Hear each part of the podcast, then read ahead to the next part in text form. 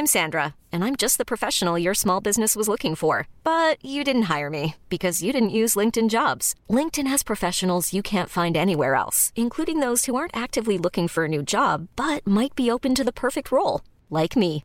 In a given month, over 70% of LinkedIn users don't visit other leading job sites. So if you're not looking on LinkedIn, you'll miss out on great candidates like Sandra. Start hiring professionals like a professional. Post your free job on linkedin.com/achieve today.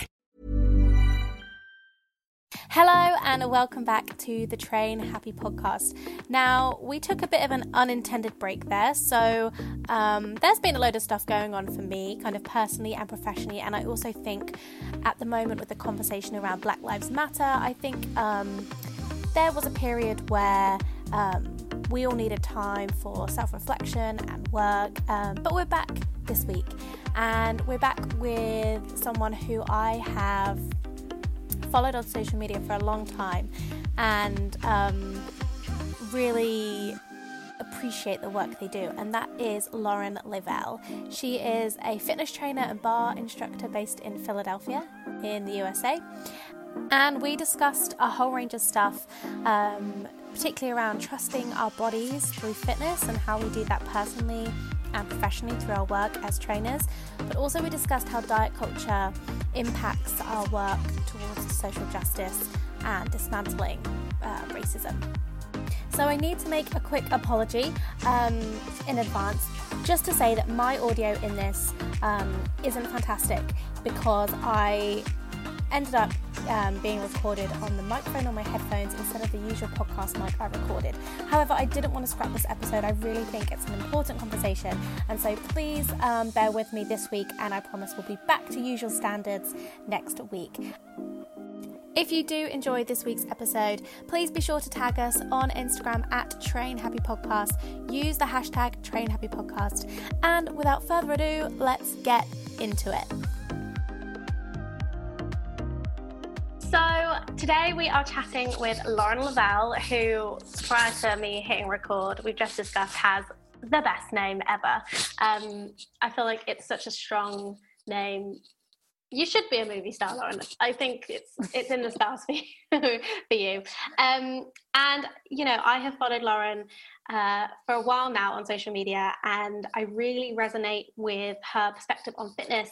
Um, and I'm so excited to have this chat. So Lauren, I want you to introduce yourself, just let people know what exactly you do, and um, yeah, just a little bit about yourself. Oh, a pitch. All right. Um, my name is Lauren Leavell, as you said. Yes, that's the that's the real deal, the birth name. Um, and I am a body positive, fat positive fitness instructor who I teach group fitness and personal training, and I focus on really intuitive and client led training. And I also, you know, I'm on Instagram a little bit. You are, and everyone's going to go follow you after this episode anyway. I'm going to make sure of it. Um, but you specialize in barre, is that right? Yes, I am a barre instructor, so B A R R E uh, not bar. I say bar so often, and people get really excited for me to do drink things. Yeah. yeah. They're like very disappointed it's an exercise. I love I love that. And how have you how are you right now? I know it's been such a I mean just this year is a roller coaster and then in particular right now I just feel things are even more intensified and just want to know how you are and um yeah how you're looking after yourself i am um, changing every day and i think that that's kind of like the theme of 2020 in general uh, i have been letting myself have a lot of feelings both joyful feelings when they arrive and really sad and anxious ones yesterday was like you know yesterday was definitely a combo of that i found myself lying on the floor, just like with my hands on my chest, trying to take some deep breaths. And my cat came up and was comforting me. And, you know, my partner came over and, like, you know, do you want some water? Do you want me to run to the, st-? you know, trying to be helpful. But sometimes you just need to like ground yourself and feel a little bit sorry for yourself. Um, so that's a little bit of how I've been doing. And then as far as like, you know, being a black woman in America, just just going through the motions. Yeah, and you know, I think I, I think everyone, you know, so this podcast is coming out. We've had a brief hiatus um, through this kind of time. So I think, um, yeah, it's been a really intense time on social media. I think, like, it's just been intense. And I think that's the only word I can use to describe it because I think, you know, me as a white person, it's been a lot of education and a lot of listening and it's been challenging you know i'll be honest it's been you know it's you think you know stuff and then you'll you know you can always be challenged and i think that's really important. Um and i think um yeah there's just been and i think rightfully so there's been a spotlight put on uh black women in particular. I don't know about you but my feed is full of black women which i think is really important. And i think um you know, when I've been discussing this with other fitness professionals and things like that, um, particularly in the UK, the there's a real lack of diversity in general in fitness, and um, you know that is something that you know I have wanted to you know help change, but you know I've got, got to recognise my place in the system, and you know it's been um, yeah, it's been challenging, but I also see, and I what I love about social media is it does connect us with like incredible fitness professionals all over the world. Um, I really want to come to the US, and like, there's so many people I want to meet because I'm like, there's so many great people. Maybe and, we um, can come to you. I don't know. It might be better well, if we come to you. I don't uh, know. I don't know if yeah, the grass may look greener, but it's not that great Let's all either. just like, meet somewhere else. yeah. Let's go to Bora Bora. Let's just go yes. to Bora Bora. yeah. And I feel like um, it's been a really great opportunity to, like I said, just to like, um, even though, you know, I've followed a lot of people for a long time, but just to see people really be amplified and given the space that they deserve has just been really cool. So, um, yeah, it's really great to kick, you know, reconnect and get back on with the podcast with you because, like I said, been a fan for a long time, and you know, this is great. So I thought it would be great to start with kind of a bit of a backstory with your own fitness journey because I know you shared online, um, you know, it hasn't always been easy. So I just wanted to know what your relationship with fitness was like growing up. Yeah, um, I I was laughing just even trying to really conjure up those feelings. I grew up in Southern California, so the weather is always warm. Uh, I was like a barefoot child for most of my life, you know.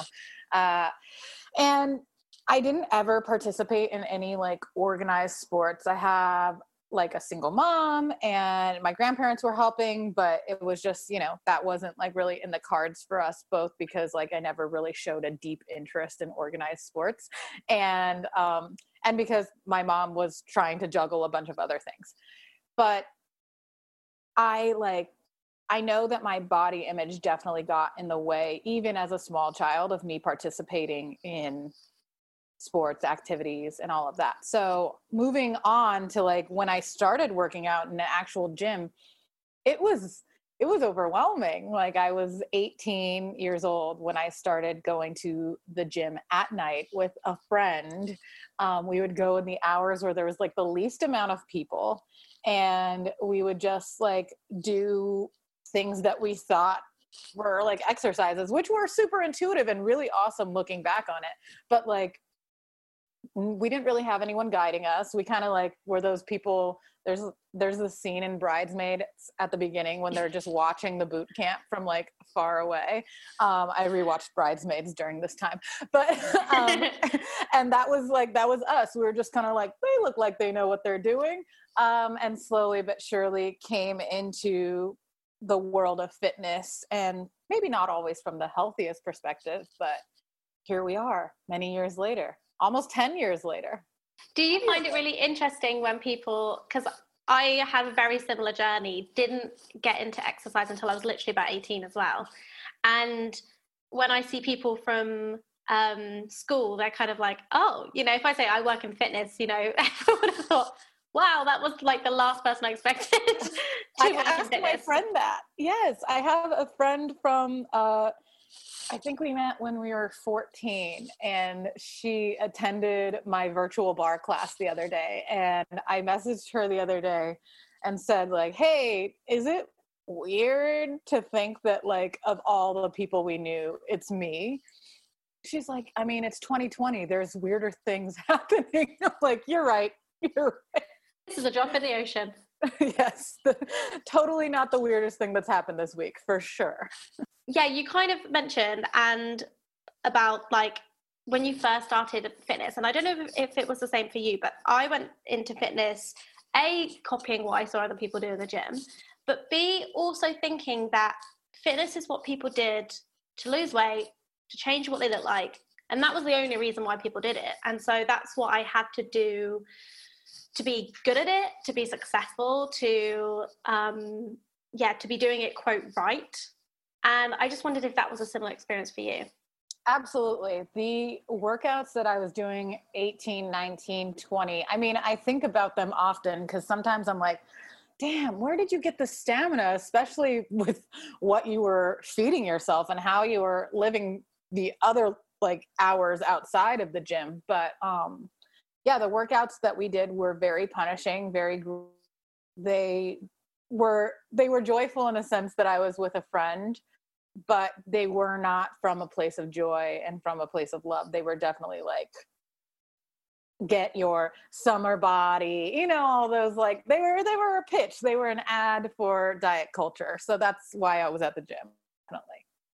And I think so many people listening relate to that because that is, you know, I think until well, I don't know, maybe because it's become my awareness, you know, in the last five years, say, but until then, like I literally, if I go to any, you know, read fitness magazines, look on blogs, go on Instagram, and if I just search hashtag Fitspo, that's what I would think fitness was. I would think, you know, it is like grueling workouts. It's got to be intense. You have to be doing HIIT, you know, every day and all this kind of stuff because um, it's all about getting the results. And, you know, I always say results is code for diet culture code for weight loss, fat loss, yes. you know, manipulation, and like it's you know sneaky language, but that's what the implication is. It's always about shrinking yourself in some way, shape, or form, um, or maybe growing certain body parts, kind of thing.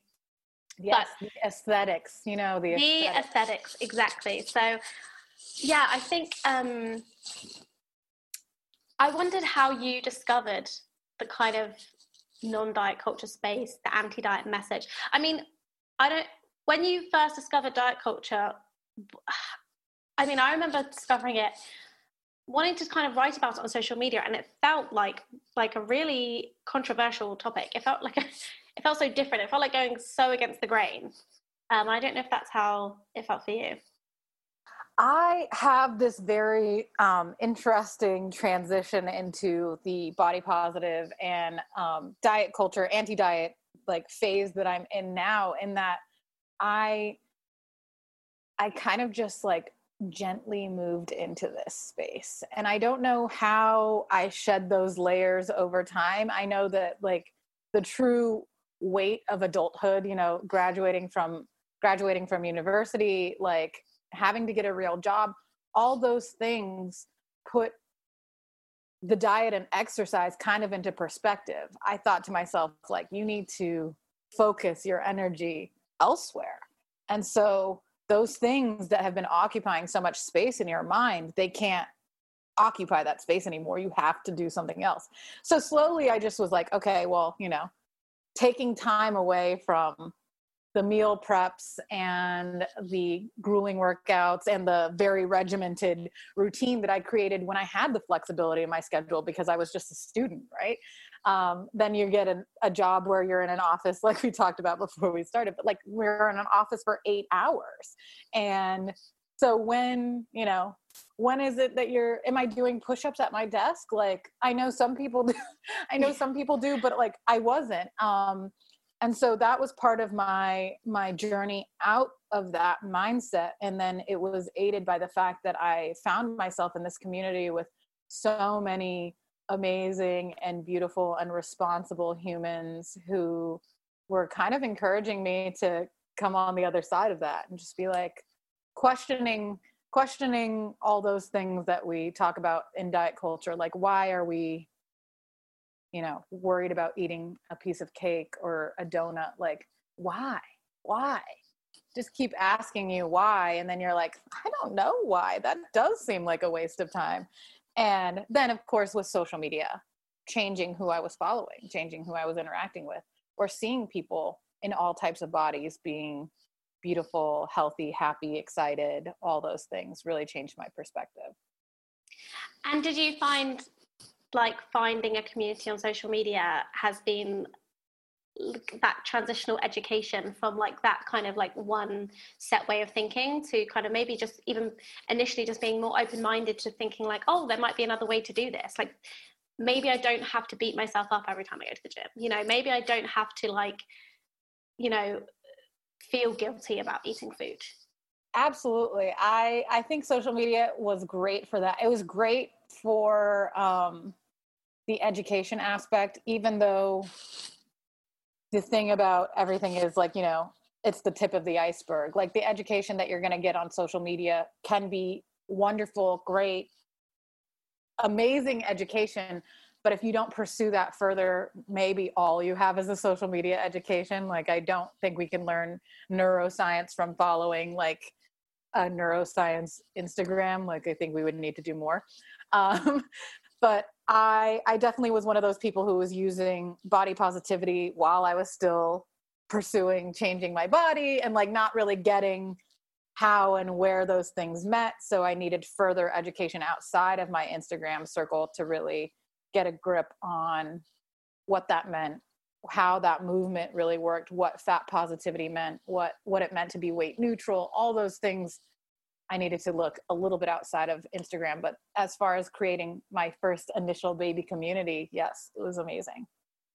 And I'd be, I think some people were listening like might not even know what some of those terms mean. So I would really love to know like because my previous episode to this was a discussion around thin privilege and body positivity and um, so if you haven't listened to that episode i really suggest listening to that episode because i think we're going to touch on it here um, I would love to know what body positivity means to you, you know, and and how you saw it when you first discovered it, and what that was, what you know, what it was then versus how it is your understanding of what the movement is now. Yeah, I think that uh, a lot of times, like body positivity with positive body image. So, um, and I know that that's like a thing. You know, there's a lot of literature out there on that, which positive body image would just be how I look. And so my body positive when I was still in the midst of trying to change my body and disordered eating and it, all of that was really like, well, yeah, I like the way I look right now. And also, and also, like, and also, I'm still this improved aesthetic. And I think that when we look at the roots of body positivity, which really come from fat positivity, which is more like fat acceptance, liberation, bodies of all shapes, sizes, genders being accepted and being respected societally, that's much different than just saying, like, I like me. Like, it's so much bigger than just me. It's it's for everyone. It's for someone's ability to be hired. It's for someone's ability to have access to healthcare all the way from fertility treatment to basic needs being met by our healthcare system. It's it's about respect and everyone's body being seen as viable and as human at this point. So i think that um, there's definitely been a transition from my i mean I you can have both. You can have I like me and I also want to uphold and help others have access to the systems that I have access to. But um, I just think it's so, so much bigger than that little hashtag and a very cute picture of yourself. Yeah, it's really interesting because I I get called a body positive trainer all the time, and I'm very careful. I've never ever labeled myself a body positive trainer I'm very aware of my like place within that, and I support body positivity. You know, I, um, but I, you know, conscious of like not taking up space in something that you know wasn't designed for me you know wasn't founded by people who look like me and i think um it's really important i think to clarify that point of um I, and I think where people do just automatically say she's a body positive trainer is because we do just think it is about feeling positive about your body and you know and I don't think that's I don't think if you initially come to this and you think that's like that's anyone's fault. I think that's a narrative that's been driven in, you know, articles and social media. Yes. And it's, you know, if you're looking at it on a surface level, it so looks like that's what it is. Like it's, but I think as much as um, a part of it can be for individuals like embracing their body, accepting themselves. It is also about accepting others and uplifting other people and making sure that everyone gets that equal treatment, equal respect. Um, aspect. And yeah, I think kind of understanding the difference um, is challenging and it's really interesting. There's so much conversation right now about privilege in general and i find it really interesting because i really think it does all the different privileges we hold and like you know there's times where we can feel defensive about those privileges. It's really interesting how you know people saying all lives matter well and then people saying in body positivity all bodies matter and i think there's very um, similar pushback in a sense to these things when we're kind of discussing that that privilege. And i think um, yeah i think it's really important like you said just to just to clarify it. And and you know we want people to feel good about themselves though. We want people to say yeah absolutely. i like myself. Um because um, i'm I'm also of the mindset, and I think you encapsulated this brilliantly within a post that you shared online. So we'll discuss it. But I do think that when you start to accept yourself, and when you have done that work on yourself, um, it, it is a, a, big stepping stone in helping you to be aware of what's going on for other people. And yes. a lot of that healing and that work on, you know, accepting who you are and enjoying those things, I think, has to be done in a sense of um, to be like to listen to other people and to to be you know open to hearing people's stories and experiences and and being open to that. Um, so you posted a quote recently and you said um, well it's your quote. Diet culture is a stumbling block for social justice. It is hard to do this work if you're solely focused on shrinking yourself. So i want to know your the thought process behind that. Um, tweet and yeah kind of how, what that how how that's really applied for you? Yeah i that tweet was inspired by a conversation that i was having with my dear friend asher of non-normative body club. Um, asher is one of the kindest and most inspiring people i know and come into contact with. They are located in Philly, but they just have this way about them of creating a space for other people to really come into themselves, I believe. Uh, so I was having a conversation and wondering to myself why this time these social justice movements were hitting me so hard. Like Black people in the United States, elsewhere, have been being killed by police have been like filmed being killed by police in the past. And i i mean as much as i engaged with that content i choose not to really actively engage with that kind of trauma online. I don't think it's appropriate. But i mean that trauma is still in my body. I know what happened. Um i just couldn't imagine like why i wasn't feeling so enraged the other times. And then i realized like oh because i was obsessed with myself. Like i was so obsessed with me and what i was doing and what i was eating and and what i wasn't eating and how i was working out and uh, what size pants i was wearing that i literally could not see past my own body and think about people being killed being killed. And it blew my own mind how irresponsible that felt and how shallow it felt. Um, and I knew that that would definitely resonate with so many other people who are either still in that or on the very edge of coming out of that and being like where do i put my energy where do i put my energy how can i use this energy how can i use this, these feelings somewhere else because if you have the energy and the time to dedicate to regimented food and regimented exercise you have a gift for energy and time that you can give to other things including social justice movements. And i wonder do you think maybe that focus on food and exercise was part of a maybe a subconscious thing that maybe your brain did to to kind of protect you and to um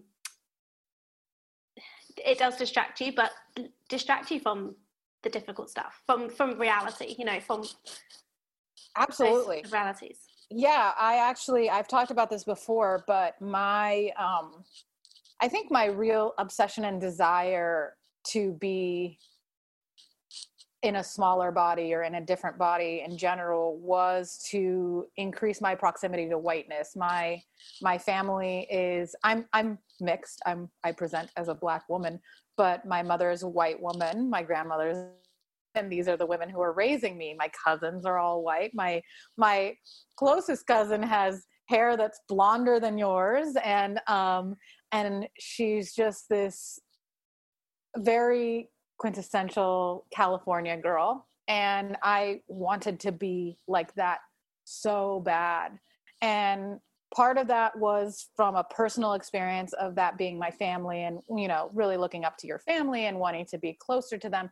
But also part of that is a mechanism of protection because we do know that people in bigger bodies are treated different. Like we do know that people in black bodies are treated different. So the combination of that i just wanted to continue shrinking to be less noticeable in the body that i am in. Like i wanted to be the least amount on anybody's radar as a form of protection.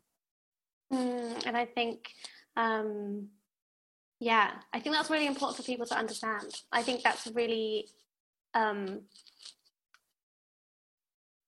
yeah i don't i don't think i really have anything to say. I think i just like yeah like that's that's part of it. And i think that's why i think particularly recently we're kind of having this conversation around like we can't talk about diet culture and its influence without talking about how it does have its links with um, white supremacy and how that manifests itself for different people and why we all want to be thin and um, yeah i think um, this is a much bigger conversation, but I think, um, yeah, it's really interesting to hear your perspective on that and to hear your story. So thank you for sharing that with us. I think we, we appreciate Yeah.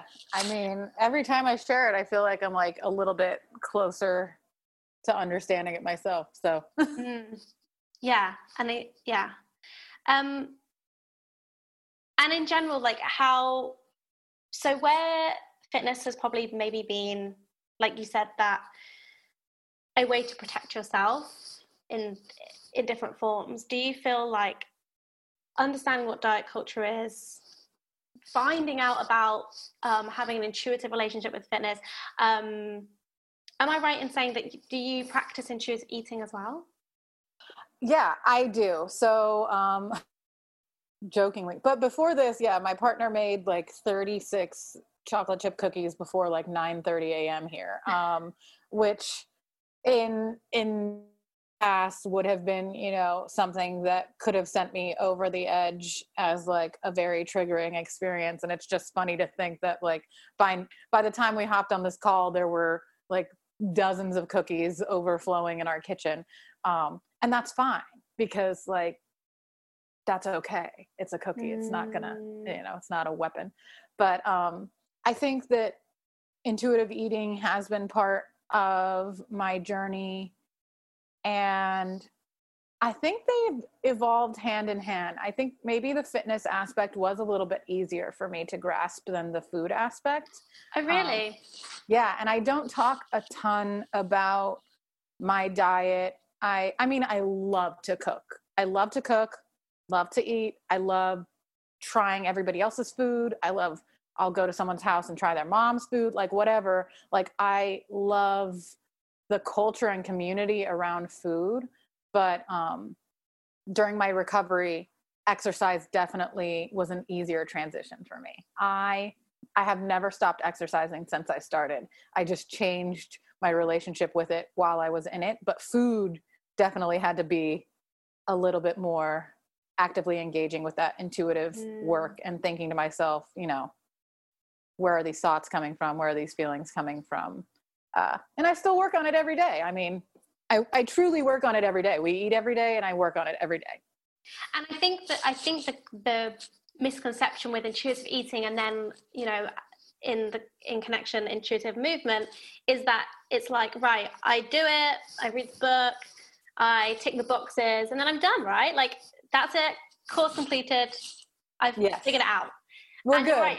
yeah and it is an ongoing process. It is an ongoing journey of self-reflection. I and i i'd be really curious to hear how you have found lockdown um, and how that's um, has that made you think about your relationship with exercise?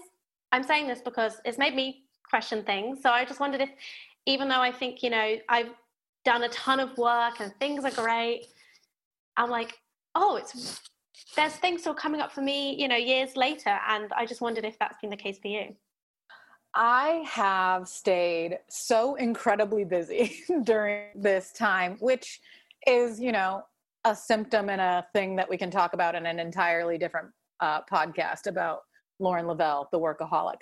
But um, I love my job. I love the community that I serve. I love moving with people and helping people move their body so much so that my investment in my movement practice hasn't changed a ton since we've been in lockdown. It changed forms, it changed places. Like I am jumping around in my very small bedroom now, as opposed to in a studio. Like I lost a barre, so I use a chair, all the things that have kind of, you know, shifted. But for me, my feelings about my movement practice, if anything, have had to become more intuitive because I have to take care of myself. And if I if I didn't have those check-ins with myself, I might run myself into the ground.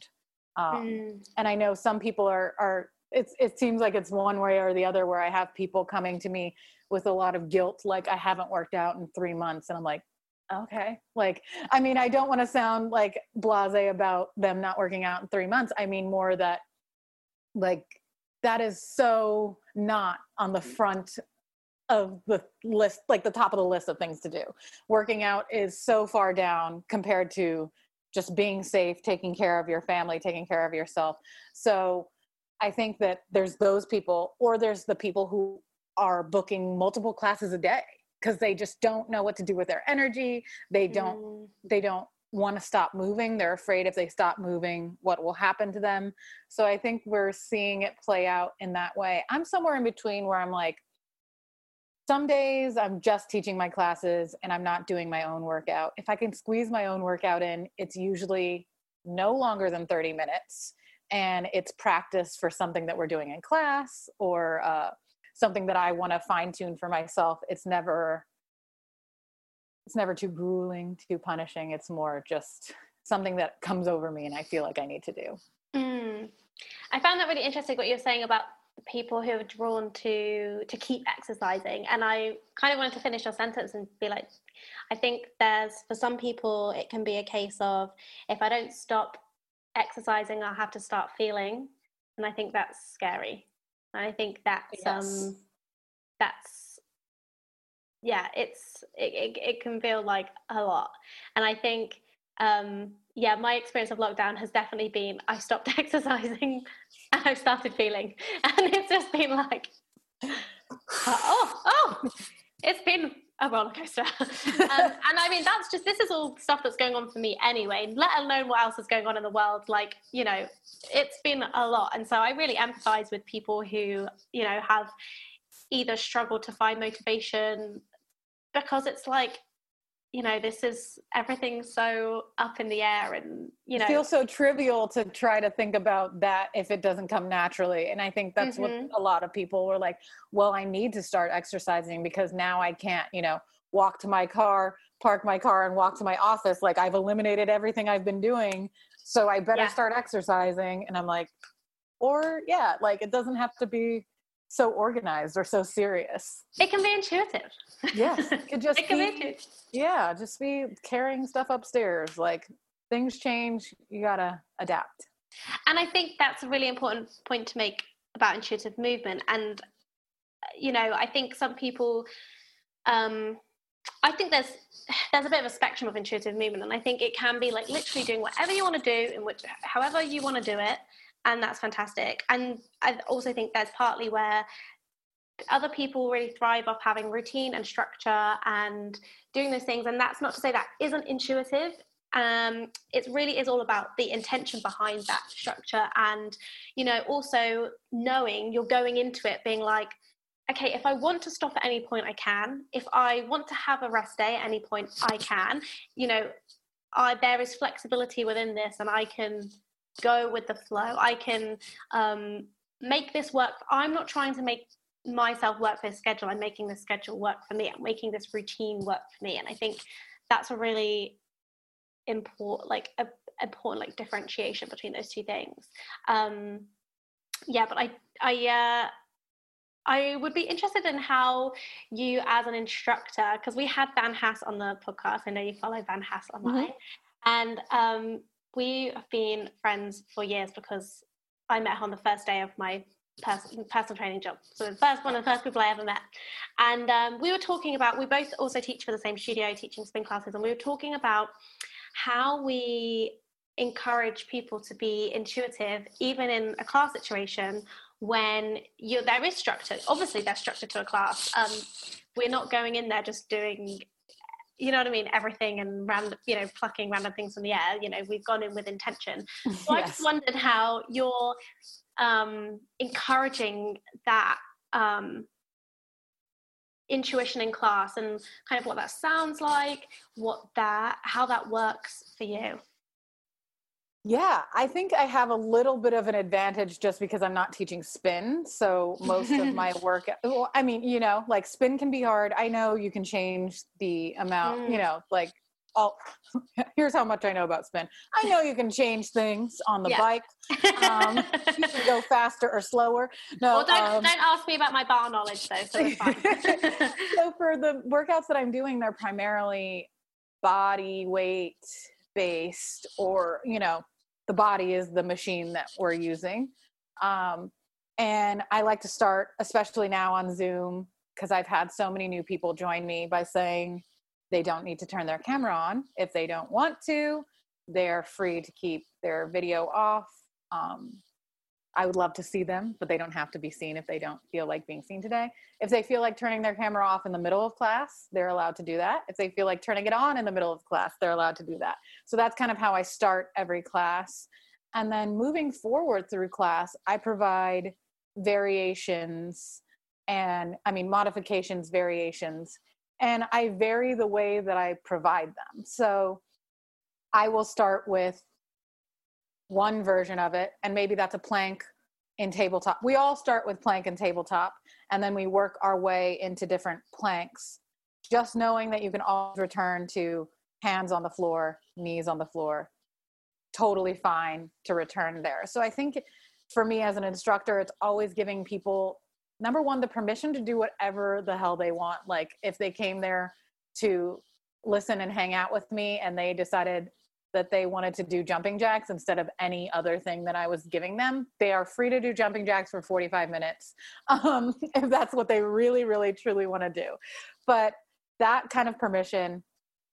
And then, secondly, I would say just providing that those cues throughout class to listen cues to where you where where i'm feeling it in my body and i always say like i'm feeling this in the front of my legs. I'm feeling this in my glutes. I'm feeling this in my shoulders just to kind of give people a check in for them to be like she's feeling it in her shoulders like i'm feeling this in my ankles like what am i doing um, and try to lead people to think like how they are posturing themselves how they're moving and everything like that to give them the best experience on their own because i'm not there in person to adjust them uh, mm. number one in person i don't i will do do everything until i until i you know i would say okay do you want me to move your shoulders down for you? Mm. but i really feel like cueing people with words and with mimicking them will help them more because if you feel your shoulders move down it's easier than me going and pushing them down.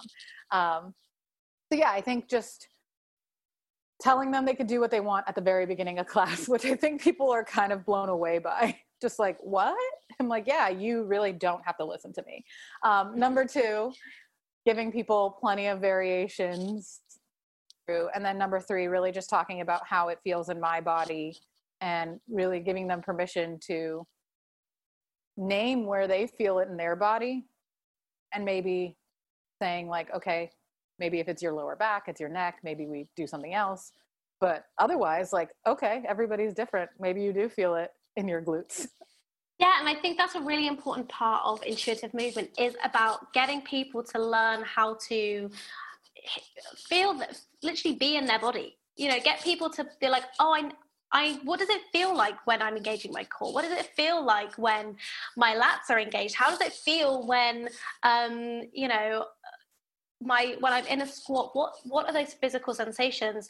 So not only do you know what it feels like when you you're doing it um, in a way that's right for you, but also you know when you're doing it in a way, way that's not right for you. You know that's not feeling good, um, and it's about encouraging that connection because I think I think where the fit where kind of we fail in fitness is we try to trainers pitch ourselves as the expert of people's bodies and you know i know your body better than you and you can't be tired. You've got to do 10 more you know you're doing press ups you need to do five more reps. Like you you can't be tired now. When i think it's about as you kind of have said is like giving that client giving that person in your class permission to listen to their body and trust it. It literally is about that trust. And you know I have been in, I don't know, I, I've seen a lot in my in my career in terms of like how being in classes myself. And it's really interesting how like i think a lot of times um the trainer like i said does feel like the expert is the authority.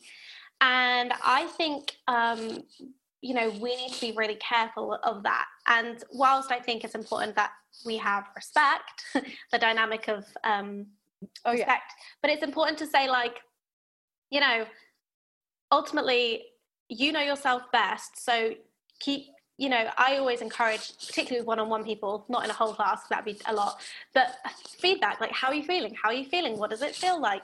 Um, where's your yes. energy at?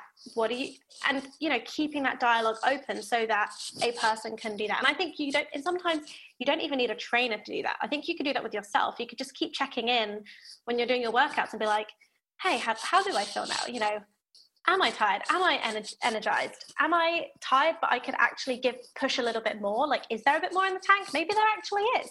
And you know, you yes. can have this little dialogue going on. I mean, I do that. I I do that all the time, and I I think that it goes back to kind of what you were saying about feeling, because I think that the people who are primarily using exercise to avoid those feelings are the same people who are going to the classes with the trainers who are discouraging them from having any individual feelings.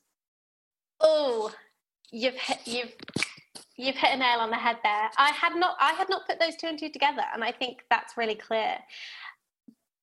Yes. Yes, because yes. I've been to classes, like you said, mm. we've both been to a lot of classes. Mm. And I've been to classes where people are throwing their bodies around, oh. just like throwing them. And I mean, as a spin instructor, I, I went to, I think that's part of the reason that I, there's so many reasons that I am not a frequent spinner. One, my butt hurts. Yeah. Um, but uh, I think that going to a spin class that I went to, I saw so many people who were definitely into it you know? They were into it. They had the gear. They were there. They were in the front. But when i saw them through my trainer eyes i saw their core's not engaged. I saw their shoulders rolling so far forward that that posture couldn't have been truly comfortable and safe for them to be going at the speed mm-hmm. they were going.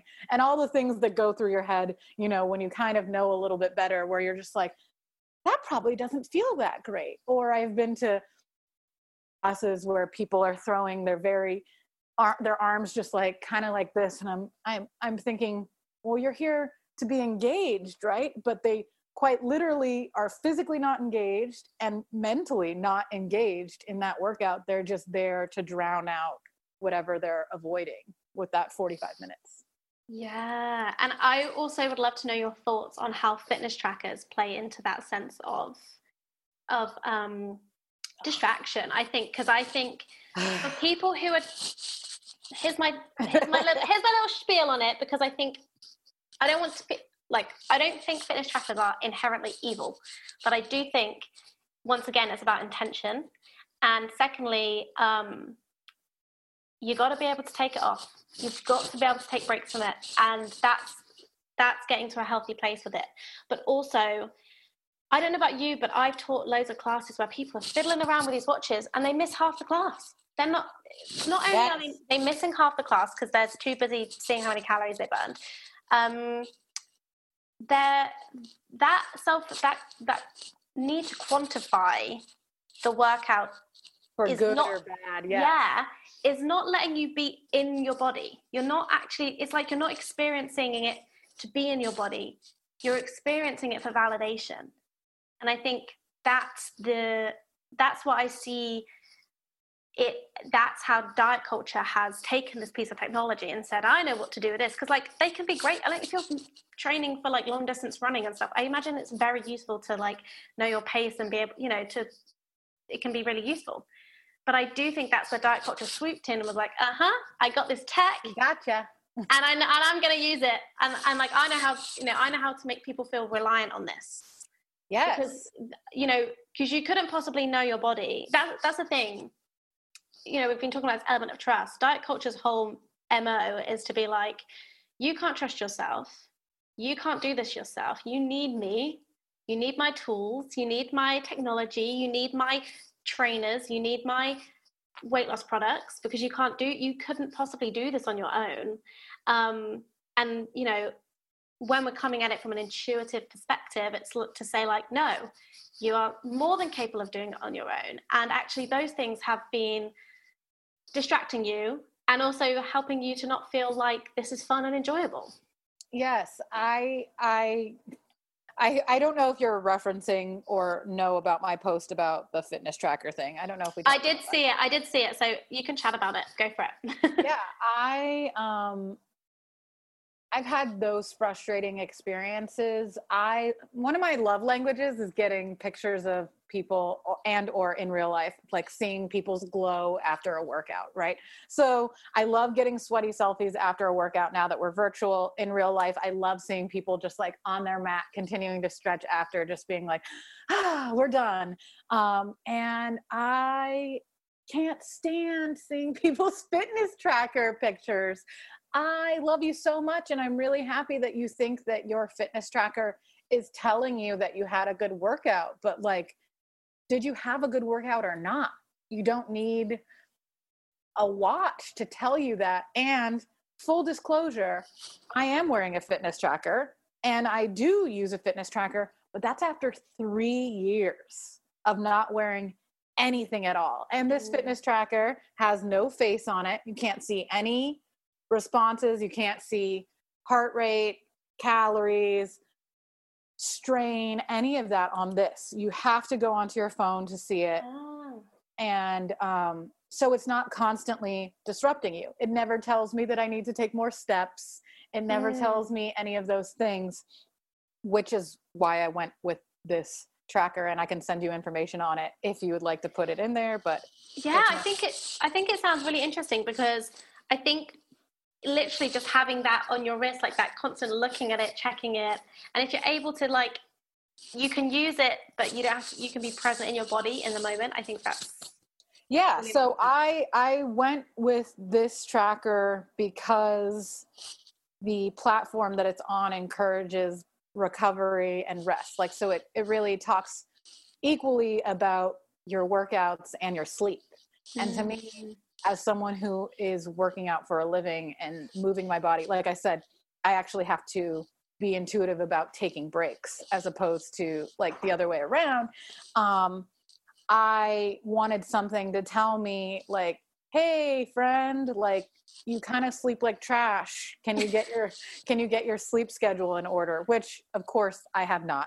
Um but but in good intentions. you know, later on I might. I've only been wearing it for a little bit, but um I think that that this is this is the reason that I went with this tracker and I I have a couple of non-diet dietitian friends who this is the tracker that for for athletes and for people who are working with their body frequently they would encourage as opposed to something being ding ding ding you did not get your 10,000 steps like what does Mm. that mean and also like who made that up and also like why why why well, I can. I did a bit of research around this. Did you know the 10,000 steps goal came from um, a Japanese company because they created basically the first pedometer, and they were like, "How can we market this? How can we get people to get interest?" And they're like, "I know they have to walk 10,000 steps a day," and they just literally pulled this number out of nowhere as a marketing gimmick. Um, and actually, the kind of evidence says, I think up to about if you once you kind of get about 7,000 ish steps. Um, there's not really any difference if you do 7,000 or 10,000 in terms of benefit on your body, which is interesting. I yeah and we haven't and we even knowing that with the research we haven't brought it down to 7000 because maybe because 10000 is is an easier number or it's because we continue encouraging people to push themselves or to get into the zone or to all the things that happen when you feel like you need to take 10,000 steps. Mm, and it's and once again, I think that number is arbitrary, and that is outsourcing something.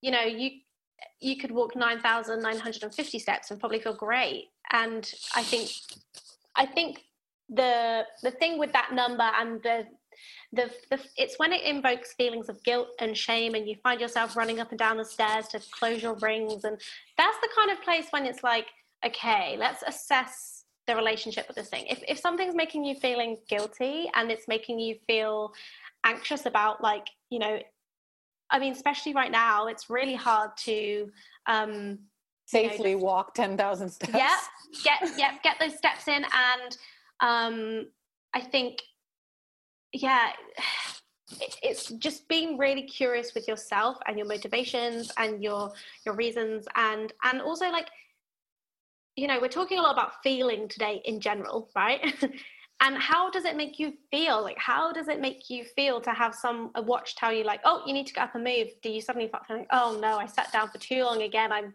i'm so lazy. I, you know is it making Yes. you have this internal dialogue with yourself? And i think yeah i mean like i said not inherently bad not inherently bad but um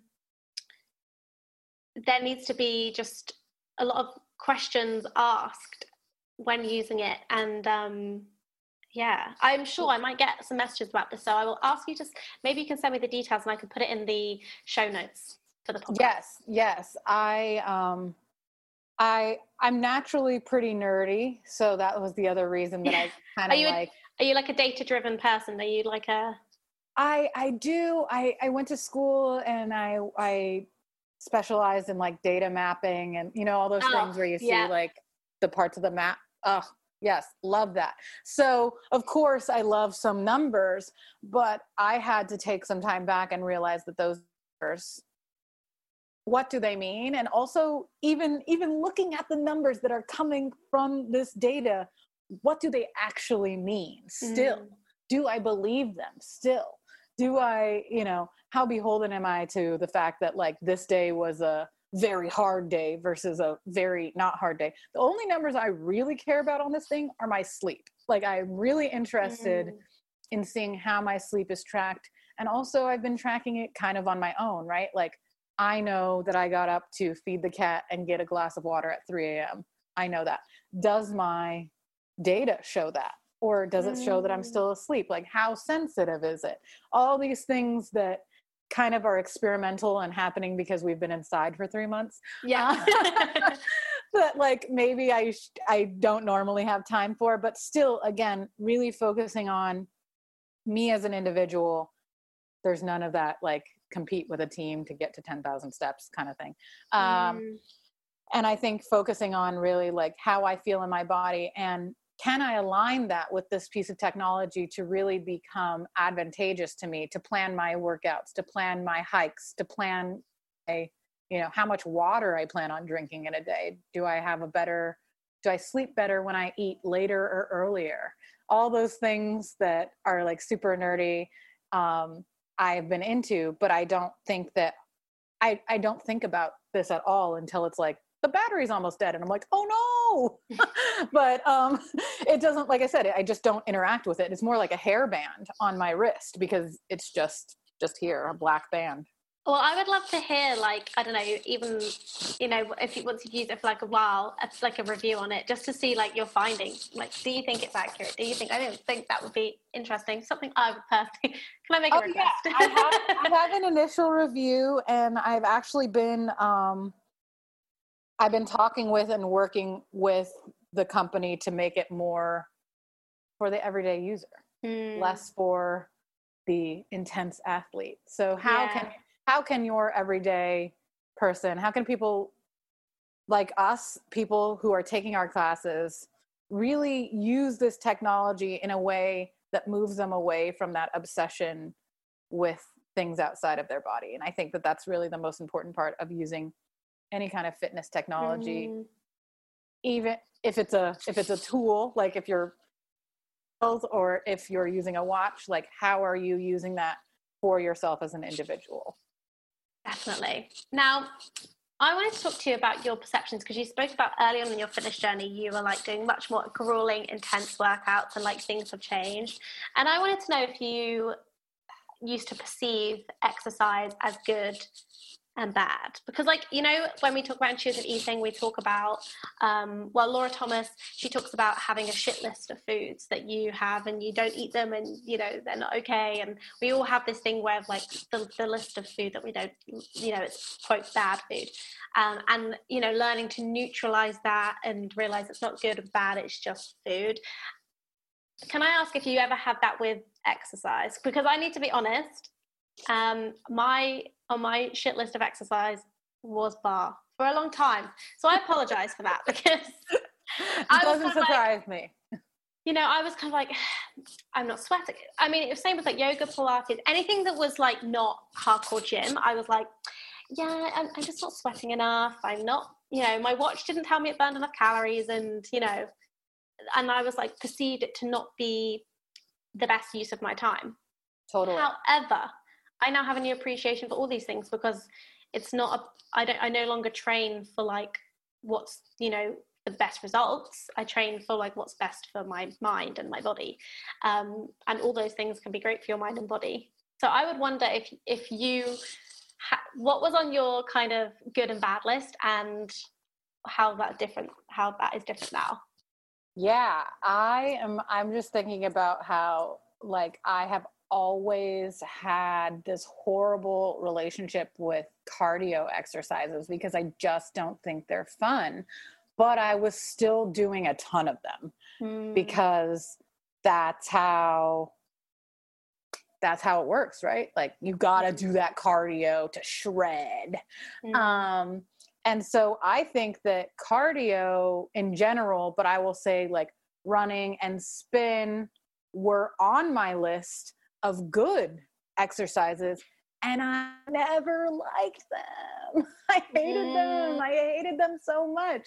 And then something like Pilates. I remember the first couple Pilates classes I went to, which wasn't that long ago, but even still, I was like, this is kind of boring. Um, because it's not so dynamic. It's like it's a right, lot and about like feeling your core and like all these little things right right and also the you know typically you're not doing there are some pilates like with the Megaformers and all those that you're doing them in like a dark room with the loud mm. music which is kind of like sometimes how i like to get my exercise outside of my own routine because i just kind of like to have a party but um, it was like a very quiet scenario in pilates and i was like oh this is very quiet. Oh i don't know if i like this.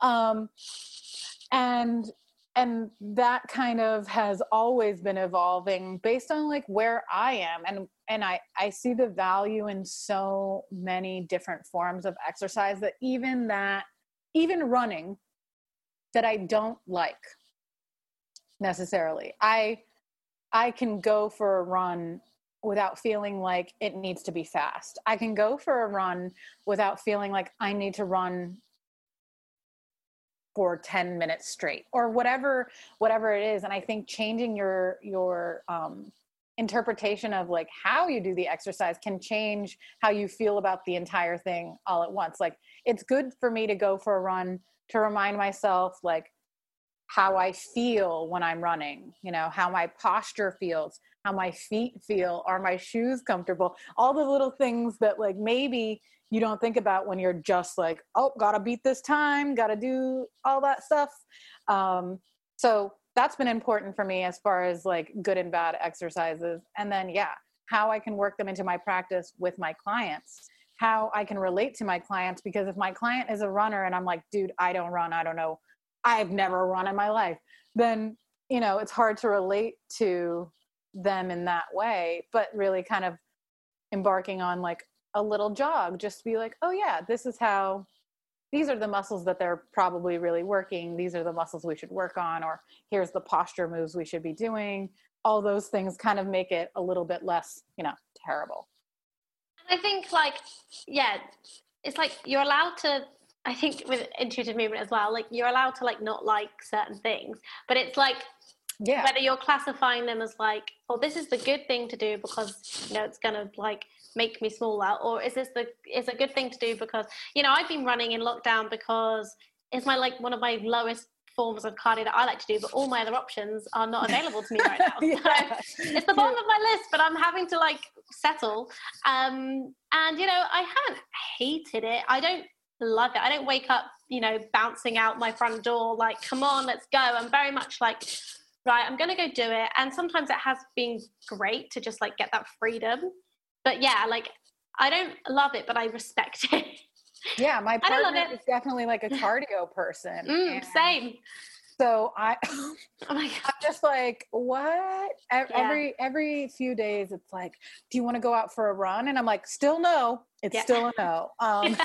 do you want to go for a bike ride? I'm like, I don't have a bike. I'm not going to borrow one. I'm not going to buy one. This is not the time for me to get into bike riding. Mm-hmm. I grew up, like I said, in Southern California. I'll get on a beach cruiser and go very yeah. slow. But like, we're not going trail biking. That sounds horrible. Did you ever? I don't know if this is a California thing, but um, I love TikTok, and I say this probably in every episode, and I always do a TikTok reference at some point. But um, it's really cool on TikTok to rollerblade. Oh my gosh, I, I saw one recently with um, a person doing like very. It's very very cool. Oh, very. But they're always like going down the street, but they're like it's very cool, and they just look effortlessly cool. Um, and I am like, bust my face open. Oh, same. But I was gonna say, was that because yeah, um, we didn't really we had like rollerblading when we were kids, but I was like, that is a great form of movement. Like, what a cool thing to go and do. Like, that is, um, you know, what a fun form of movement. Like, that's amazing. Um, I wondered if it's something they did because you said you're by the beach, and I just imagine people going down like the like boardwalk area, like rollerblading yeah. in, my, in my mind. yeah, no, I, I, I think bike bike riding and and skating have always been like mm. things that people do along the beach. Uh, they're having a for sure revival right now, mm. um, everywhere in Philly too. And we're not at the beach, but I've definitely seen more people rollerblading and skating. Yeah. Um, and and you know they ice skate here in Philly too. Again, again, not I don't not, not for thing. me, not for me. I mean, I'd love to do it, but I'm like a scared I'm a bit of a, I get a bit nervous about things and hurting myself. But yeah. Oh yeah, my partner is the one who like is on a skateboard, and I don't know if he knows how to skate. Um, like all the things like that I'm afraid of, he's right yeah. in there. Yeah, same, same. um, yeah, and it's so ironic because yeah, my boyfriend's like very naturally, very naturally sporty his whole life, just naturally takes to any form of like athleticism, just as just as good at everything. Um, I've really had to like I got good at a couple of things, um, spin being one of them. Um, I do. I like to swim as well. That's another one I like to do. I had swimming lessons last year, and all these things are closed. I, can't, I don't. I can't access Oh, yeah. them. It's really Yeah. sad. But it has been interesting in, yeah, realizing. I think you know, realizing, oh, how how do I like to move my body when those things are taken away from me, and how can I adapt? And it's been hard. Like it's not been. I wasn't like woke up, you know, great, got a new routine. I'm going to do this. I'm going to do No. that. And I was like, no, I genuinely do really miss those things. And I realized that they actually bring me a lot of joy. And they, I also realize I need space outside of my flat. I need to get out. Um, yes, yes. To have that, especially when you're working at home, I just need to just have that separation a bit. But it's, it's, um, it's an interesting time to be an intuitive mover, mover because you're kind of like, you know, I could. I think for some people have like got really in the groove of it and like I've got so much more free time, I can do this. But I think um, some of us, me included, have slowed down a lot and are like, oh, you know, uh, I need to come up. You know, what's what, what's happening? When am I? When am I going to get back to my uh, my routine? I think that there's definitely a period of mourning for the routines that we had. I mean, so much more outside of fitness, but if we're just focusing on fitness and movement, there's definitely some mourning involved. Like we had to adjust and change. And for some of the people I think who are coming back into movement who are just started moving with me, that's why they have this confession like, I haven't moved in three months. And i'm like okay you know? But um i think that that's more of a a period of time where they were just maybe mourning that routine that they had established and started to love. And like i really loved this one teacher and now they're not teaching there anymore or they're not teaching online or the times don't work all the things that kind of have had to change can be really sad especially when you're when you're in recovery and maybe maybe just on the other side of it. Maybe you just found a teacher you liked or maybe you just found something mm-hmm. you liked and then it was taken away from you. That's a hard coping mechanism and like new life mechanism to lose. And so i think that that's why i've had so many like email confessions. Like i haven't moved in three months. I'm like it's okay. I'm sure you've moved in three months. Yeah, Um, I'm sure you've not literally sat still for three months. I'm sure. if you have very talented wondering how you've done it. But um you know i think that that people had to adjust and some people it took a little longer for me getting my movement and exercises up online really was me working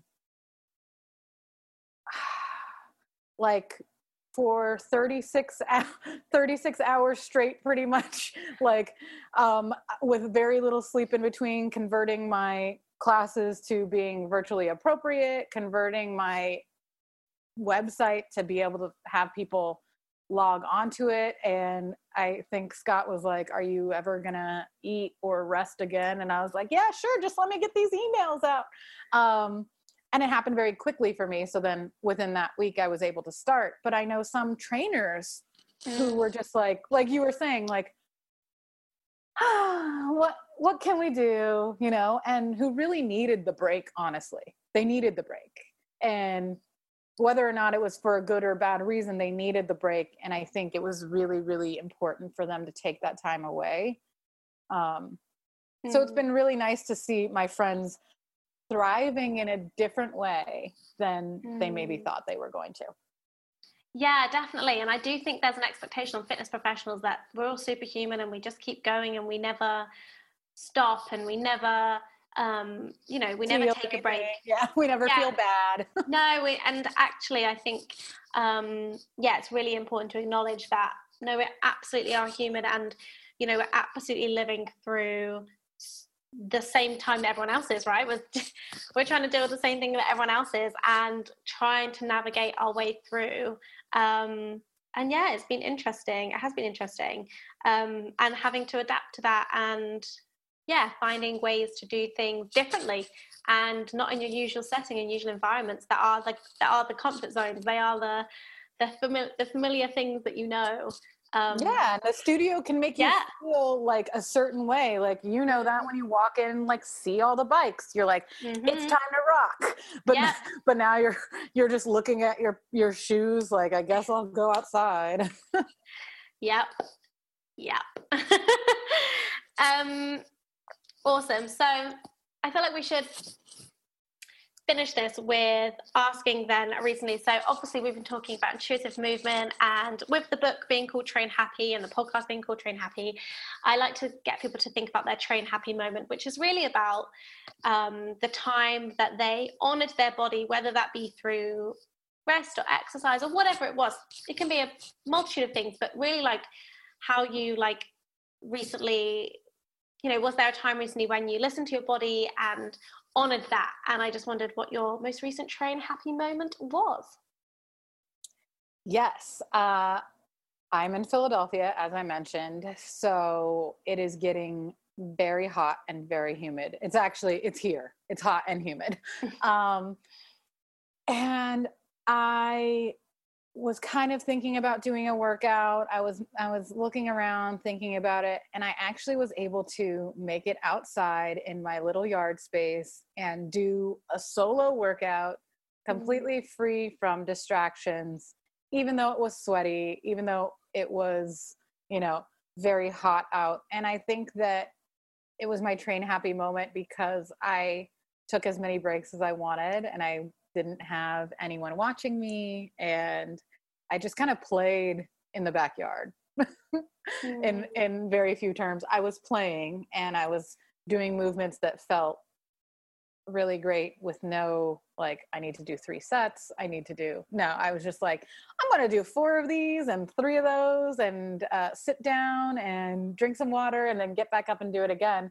So I think that spending that time alone and moving my body strictly for me for no one watching, not for a picture on Instagram, not for any anything anything anything at all besides just being in my backyard and having a summer moment has been like my train happy moment as of lately. I love that. And I just want to pick up on what you're saying about not taking a photo for it and not necessarily sharing it. And I think, um, yeah, I wondered, you know, I I I kind of had to start working out for myself and only myself and not sharing it because I realized that you know that was part of a I don't know I, I don't have to prove myself to anyone.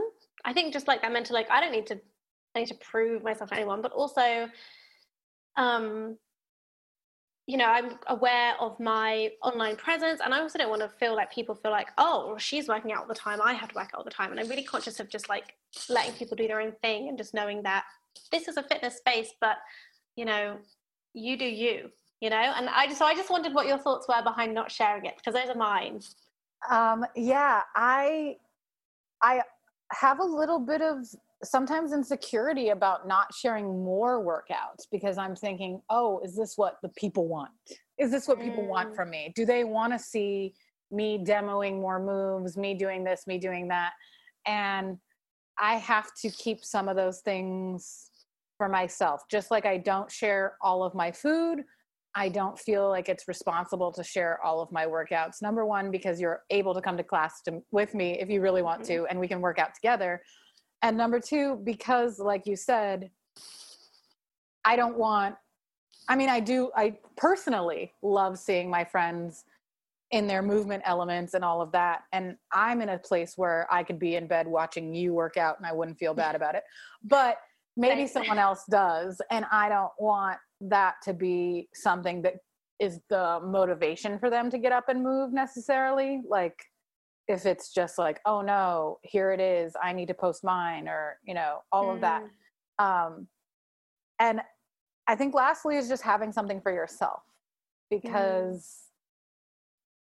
I I think with social media, so much of us are putting putting so much of ourselves out there, and my platform specifically is so very authentically me. Like I don't I don't plan ahead with my posts. Like I don't I don't think about anything besides the post that I'm writing at all. Um, and my stories too. Like you know, I get on my stories however I look at that very moment. Um, um, can we just we just need to reference um, Lauren's laundry piles, which just made my life. Um, I was like, they're here. here. I know. So if you're watching this on YouTube, you can see. But basically, explain the quickly explain the laundry pile because I was like, oh my goodness, this is yes, I relate to this. I am the worst at putting away my laundry, and I think that um, that's a form of my authenticity online and offline. My friends know my friends know it in real life and they know it online now.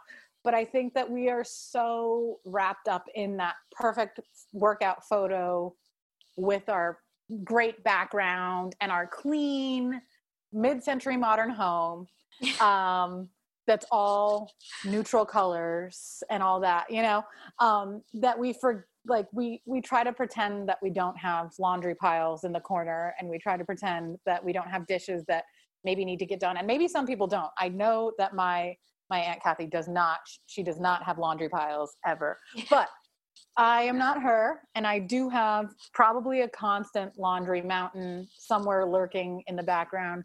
Every picture you see of me there's probably unfolded laundry at my house so I wanted to put that out there for other people. And the amount of people who sent me their hilarious laundry setups was everything. I screenshotted so many of them and I didn't even share them. I just wanted to go back and laugh at like literally people just like sitting on top of their laundry that's on their bed, people saying that they push it over and sleep next to it, like all these things. And I'm like, that's real life. That's what it means to be a human, even when you're home 24 yeah day in 2020 you still can't put your laundry away. Oh well we've had to schedule in some time to clean this flat because it's got bit pretty neglected in the last few weeks. Um and we're like we need to clean this place like we talking yeah like after this after this is done i was like i need to go and do the dishwasher because it's all piled up. And yeah like that's that is real life. And so i appreciated it um, and i love following people who are just literally themselves and yeah aren't trying to be anything they're not. I love that. Oh yeah I, I think that it takes way too much energy for me to be anyone but myself. Yes i mean and it, i mean just to link it back to what you're saying about diet culture and its influence in like literally was a tool for you to like try to not literally be yourself. And i think that's what it is for so many of us. It's like we, I think, it's like the, it's linked. It's like the same of you know being able to just be completely in your body as it is is the same as like being able to share your laundry, being able to share the messy things. To just be like, yeah, so this is me, and that's okay. And I think it's that that um and it's yeah it might not seem like a vulnerable thing to share your laundry pile but i also think that it kind of is to be like yeah, I'm that's me and that's okay. And I think we need more of that in the world. We need more of people just being unapologetically themselves. And I think, you know, part of the reason we push back against diet culture, you know, we we, we work to dismantle it and you know, is because we want people to be unapologetically themselves and we want people to yeah have the headspace have the capacity to just be their full selves um, and with that full self you can do amazing things. And you you know i always say like people have so much potential to fulfill. Um, and you know our brains are being consumed by something that if we let go of it like you know we could make serious change in the world huge impact you know yeah. if we had that headspace back. Yes absolutely. I think that i think that the reason that i've had so much connection and so much joy and the ability to do my job is because I allowed myself to have that space and I allowed myself to be this very flawed human being that I am that's ever changing and throwing mini tantrums and lying on the floor and not putting her laundry away, but also, you know, teaching great classes and collaborating with people like you and and doing doing things that are really exciting. And both of those are so or both of those sides are so much like of the human experience. And i feel like we can't just show one and completely neglect the other Exactly. Lauren, it's been such a pleasure to chat with you today. I feel like we could even continue for another hour and a half. Um, part two I, coming yeah, soon. We will have to do it. Where can people find you? Where can people find your classes? What's the best way to find out? Because, I mean, the best thing about doing it online is international, baby. You can get people from all over the world. I know, and I've had some, and it's amazing. Well, I, um, need to, I need to do one. I need to just work yeah. out the time, and then I need to come do it you can find me at laurenleavellfitness.com, which is my website. That's where you would register for classes. There's a work with me tab and everything. It's pretty, pretty simple. It's a very simple uh, website because I created it. And we just talked about how I don't have time for any of that. Um, and then if you want to follow my laundry adventures, my, uh, you know, failed cooking adventures. My I've recently been hanging out with my friend's chickens. All of that is on Instagram uh, at Lauren Leavell Fitness.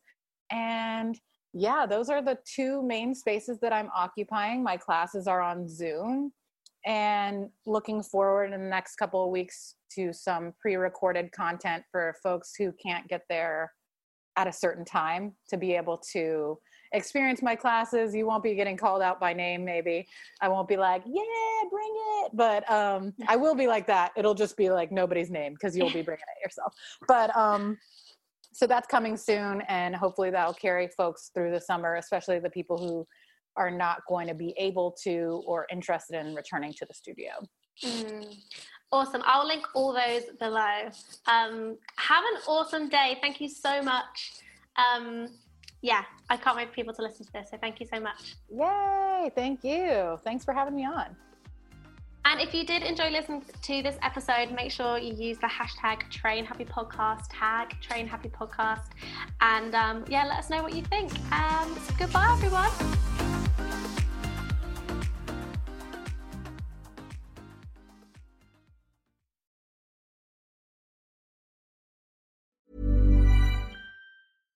Ever catch yourself eating the same flavorless dinner three days in a row? Dreaming of something better? Well, HelloFresh is your guilt free dream come true, baby. It's me, Keke Palmer.